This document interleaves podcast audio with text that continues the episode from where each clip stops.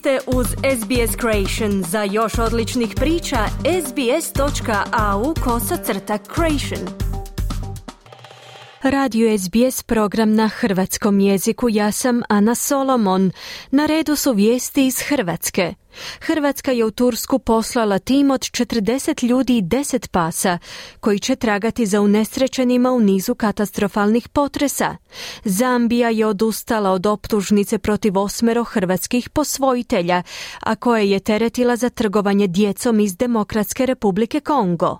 Što će biti s djecom koja su sada hrvatski državljani još se ne zna. Ustavni sud odlučuje o izbornim jedinicama. Više u izvješću Siniše Bogdanića koji se javlja iz Zagreba. Pripadnici državne intervencijske postrojbe civilne zaštite, odnosno modul za urbano traženje unesrećenih u ruševinama, iz Jastrebarskog su jučer podne krenuli prema Turskoj. Naime, riječ je o 40 dobrovoljaca s 10 pasa koji su obučeni za urbano traganje i spašavanje. Odgovor je to na turski zahtjev za međunarodnom pomoći, a nakon katastrofalnog potresa čije se posljedice iz minute u minutu s velikim suosjećanjem prate i u Hrvatskoj. Članovi tima putuju u konvoju od 10 vozila. Ravnatelj civilne zaštite Damir Trut je u izjavi novinarima u Jastrebarskom istaknuo da se radi o osposobljenim, utreniranim ljudima s certifikatom Europske komisije za tu vrstu spašavanja, odnosno za zadaće velike zahtjevnosti. Iskusni su, bili su na više vježbi, ali i na potresu u Albaniji te potresima u Hrvatskoj Petrinskom potresu, rekao je Trut u logističkom centru ravnateljstva prije njihovog odlaska. Zračne luke su i nevremena su dolje, ali isto tako ovo je oprema koja se ne može voziti avionom, to je to je oprema koja je i gabaritna i teška, ali rekao sam, e, postrojba mora imati samo dostatno za desetak dana, znači vozimo sve ono što nam je potrebno, i hranu, i vodu, i, i, i ovaj, opremu za smještaj, znači tu su i šatori za smještaj e, ljudi koji će biti znači, kompletan, kompletan kamp, to je teško ovaj, u, u, u avionu sve prevesti.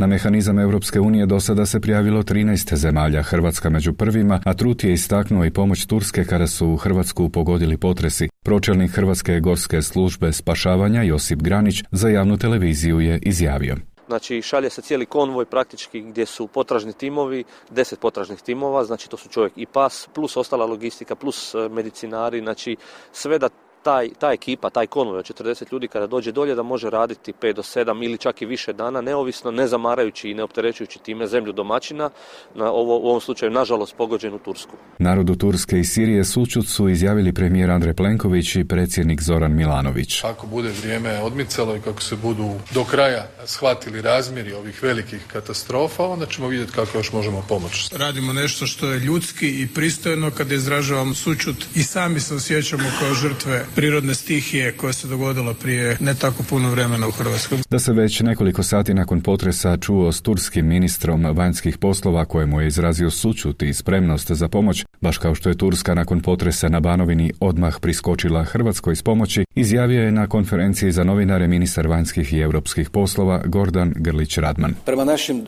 informacijama koje smo dobili od našeg veleposlanika u Ankari, u potresu su stradale dvije hrvatske e, državljanke, no one su izvan e, životne opasnosti. Glasnogovornica Hrvatskog crvenog križa Katarina Zorić izvijestila je da će ova organizacija prikupljati pomoć za stradalnike u Turskoj i Siriji. Da smo mi pokrenuli proces otvaranja apela i donatorskog telefona. Mi evo nekako vjerujemo da će to e, sutra biti u funkciji, javnost ćemo o tome obavijestiti. Vidimo to kao najbrži i najbolji način u ovom trenutku jer je jasno da će potrebe humanitarne biti velike. Osmero hrvatskih posvojitelja kojima se u Zambiji sudilo za trgovinu djecom iz Demokratske republike Republike Kongo oslobođeni su optužbe te se mogu slobodno vratiti kući. Četiri hrvatska para sud Nodoli je oslobodio, a sudac Dominik Makalića je prekinuo suđenje na traženje državnog odvjetnika Mahapea Libakenija. Trenutno nije poznato zašto je Zambija odustala od optužbi kao ni to što će se dogoditi s četvero maloljetnih hrvatskih državljana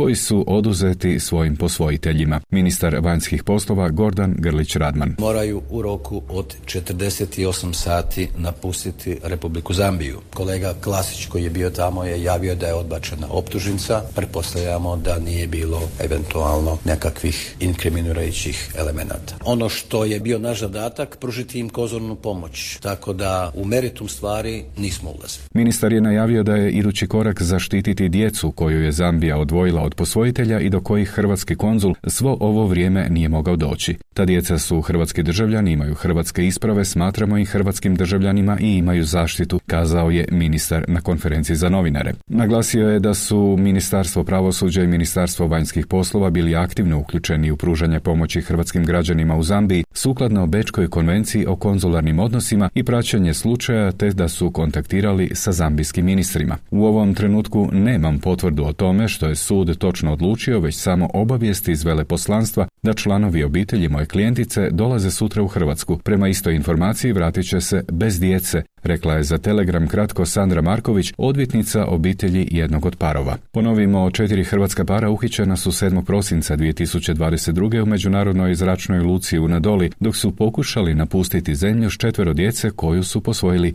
iz Demokratske republike Konga. Za nekoliko sati Ustavni sud će održati sjednicu na kojoj će se među ostalim konačno izjasniti o važećim izbornim jedinicama za parlamentarne izbore. Suci imaju tri mogućnosti zatražiti od Sabora da bez odgode izmjeni zakon kako bi se poštovalo načelo jednakosti biračkog prava, ukloniti potencijalno neustavne propise ili ne učiniti ništa. Na potrebu izmjene propisa po kojima se provode parlamentarni izbori Ustavni sud upozorio je još 2010. godine, jer su neke izborne jedinice već tada kršile zakonski uvjete da broj birača ne smije odstupati od prosjeka za više od 5%.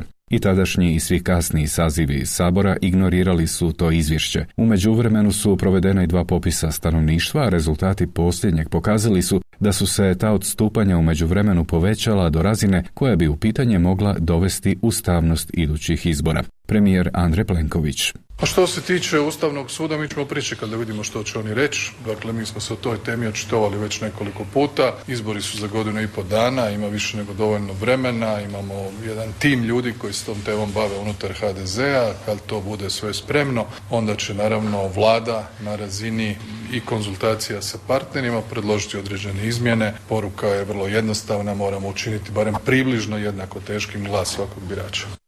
Čini se kako bi u ovom trenutku bilo najelegantnije prilagoditi broj saborskih zastupnika koji se biraju u važećim izbornim jedinicama, tako da oni odgovaraju broju glasača. Glavna državna odvjetnica Zlata Hrvoj Šipek odbila je poziv doći na sjednicu antikorupcijskog vijeća, nakon čega je ta sjednica otkazana. No ipak danas će morati stati pred saborske zastupnike, budući da temeljem potpisa oporbenih zastupnika mora doći na saborski odbor za pravosuđe braniti izvješće o radu državnih odvjetništava u 2021. godini. Oporba od ljevice do desnice želi od Hrvoj Šipek čuti primjerice zašto je dokumentaciju iz afere software držala u ladici i zašto je taj slučaj procesuirao tek ured Europskog javnog tužitelja u Hrvatskoj, što je dovelo do uhićenja bivše ministrice europskih fondova Gabriela Žalac. Toliko za danas iz Zagreba, za SBS Siniša Bogdanić. Kliknite like, podijelite, pratite SBS Creation na Facebooku.